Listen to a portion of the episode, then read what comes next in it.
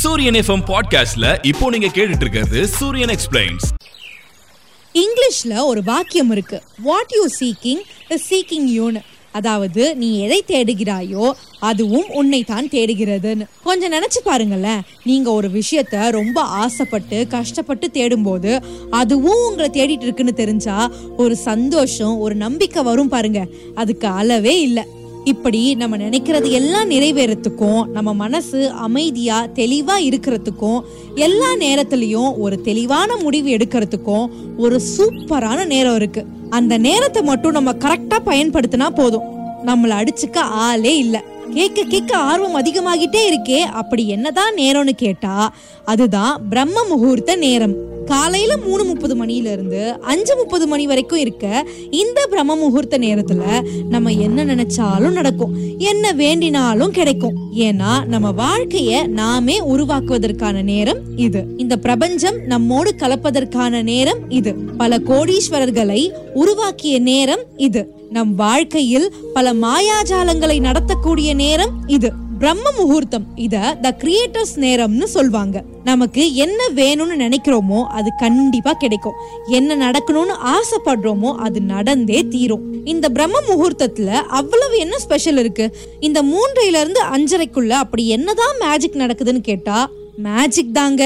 சயின்டிஃபிக்கா பார்த்தா விடிய காலையில, அதாவது இந்த 3:30 to 5:30 எழுந்து நம்ம சுவாசிக்கிற காத்து ரொம்ப சுத்தமானதாகவும் நம்ம உடம்புல நிறைய மாற்றத்தை ஏற்படுத்துதுன்னு சொல்றாங்க.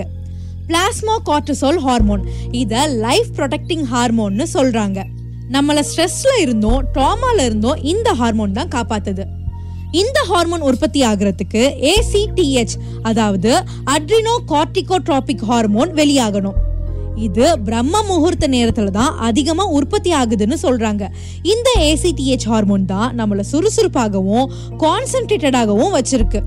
இதனாலதான் பிரம்ம முகூர்த்தத்துல, அதாவது விடிய காலையில எழுந்து படிச்சா நல்லா ஞாபகம் இருக்கும்னு சொல்றாங்க. நீங்களே யோசிச்சு பாருங்க, நம்மள சுறுசுறுப்பா வச்சிருக்க ஒரு ஹார்மோன் உற்பத்தி ஆகிற நேரத்துல நம்ம தூங்கிட்டு இருந்தா நல்லாவா இருக்கும்? ஆன்மீக வழியில பார்த்தா தேவாதி தேவர்களும் ரிஷிகளும் தேவிகளும் பூமிக்கு வரக்கூடிய நேரம் தான் இந்த பிரம்ம முகூர்த்த நேரம். நமக்கு என்ன வேணுமோ, ஆசைப்படுறோமோ, எந்த விஷயத்துக்காக அடம் பிடிக்கிறோமோ அதை கண்டிப்பா தேவர்கள் நமக்காக நடத்தி கொடுப்பாங்க.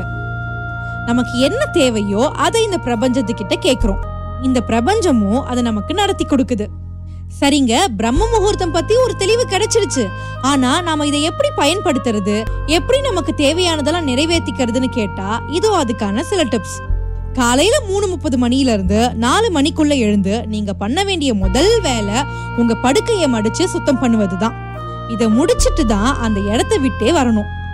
அடுத்து உங்களை சுத்தம் பண்ணிட்டு ஒரு அமைதியான இடத்துல உட்கார்ந்து உங்களுக்கு என்ன வேணுமோ, என்ன நடக்கணும்னு ஆசைப்படுறீங்களோ அதை இந்த பிரபஞ்சத்துக்கிட்ட கேளுங்க. சாமி கும்பிடுற பழக்கம் இருந்தா உங்க இஷ்ட தெய்வத்தை மனசுல நினைச்சுக்கிட்டு மனம் உருகி பிரார்த்தனை பண்ணுங்க.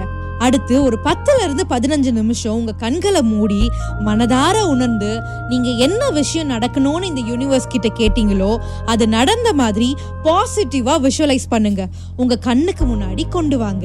அவ்வளவுதான், நீங்க கேட்டது கண்டிப்பா கிடைக்கும், நடந்தே தீரும். இத 21 நாள் பிராக்டிஸ் பண்ணுங்க, நடுவுல ஒரு நாள் கூட கேப் விடக்கூடாது. அப்படி கேப் விட்டீங்கன்னா மறுபடியும் day 1 ஸ்டார்ட் பண்ணணும். கஷ்டமா தான் இருக்கும், ஆனா இதுக்கான பலனை அனுபவிக்கும் போது சந்தோஷமா இருக்கும். இந்த உலகத்தை ஜெயிக்கணும்னா முதல்ல நீங்க உங்களை ஜெயிக்கணும், காலையில எழுந்துக்கணும். சூப்பர் ஸ்டார் ரஜினிகாந்த் சொன்ன மாதிரி சூரியனுக்கு முன்னால் எழுந்துரு, சூரியனையே வென்றிடுவாய். இதே மாதிரி இன்னும் இன்ட்ரெஸ்டிங்கான ஆடியோக்களுக்கு சூரியன் எஃப்எம் பாட்காஸ்ட்ல சூரியன் எக்ஸ்பிளைன்ஸ் ஃபாலோ பண்ணுங்க.